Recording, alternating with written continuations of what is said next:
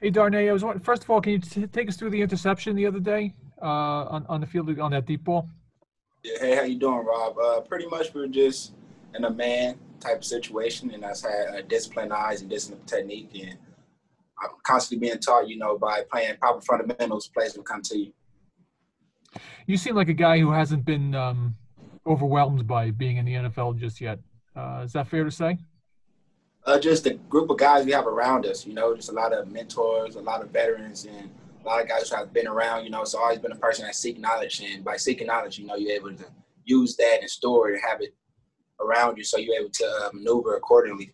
I'm just curious when you, you know, post draft, you start training and you start focusing in, the closer you get to camp, did you have a, a checklist of things that you wanted to make sure in your game that, that you honed in on and had ready to go once you hit the field running in training camp?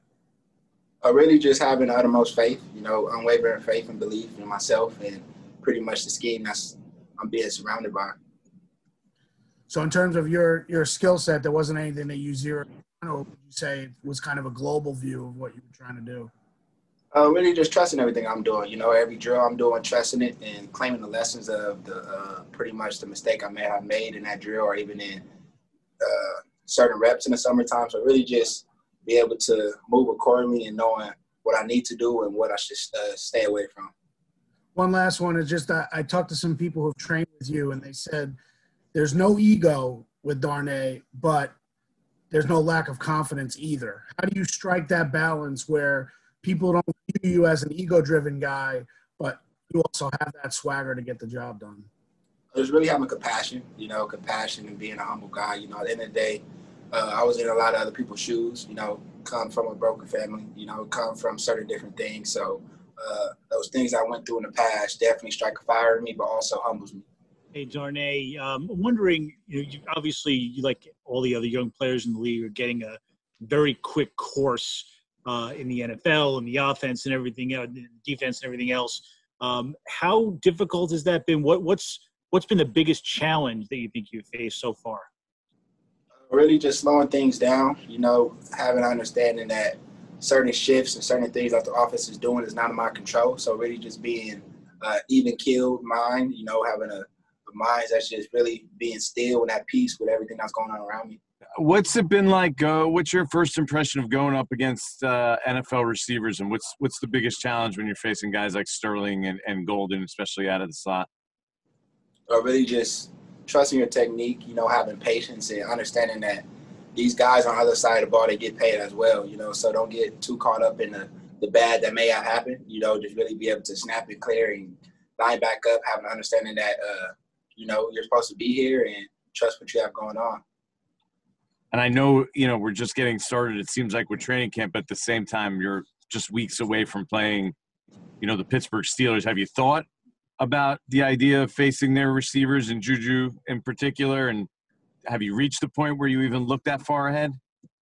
Definitely have not. You know, we're in the present moment over here at the Giants, and we're constantly just uh, nipping in the improvements that we have to make from the past scrimmage we have. So we're just constantly grooming ourselves and equipping ourselves with the things that need to be done.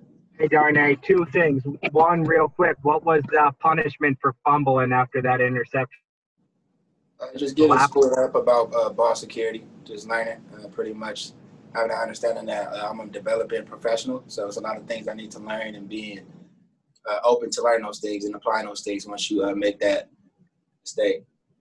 And then the other thing is when you get drafted, the cornerback room looks a lot different than it is now. I'm wondering if when you see your teammate Sam opt out, DeAndre's not here, if that makes you feel more urgent or more pressure to be ready, I guess, week one when the depth chart lost a couple guys. Really just staying devoted to the grind. You know, uh, I respect everything that's going on around our uh, building. You know, everybody's following the set standards and really me just abiding by that set standard and having that faith that when the time comes, we're going to be ready for anything that comes our way.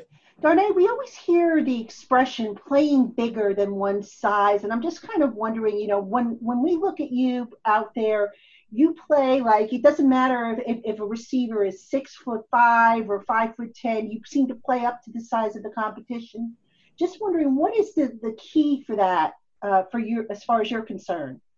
Uh, really having that understanding that just that the Lord is alongside of me. You know, it's not a battle of flesh and blood, but it's really a battle between uh, your ears, which is your mental state. You know, so really going up there with the uttermost confidence and a uh, focused approach about the task at hand.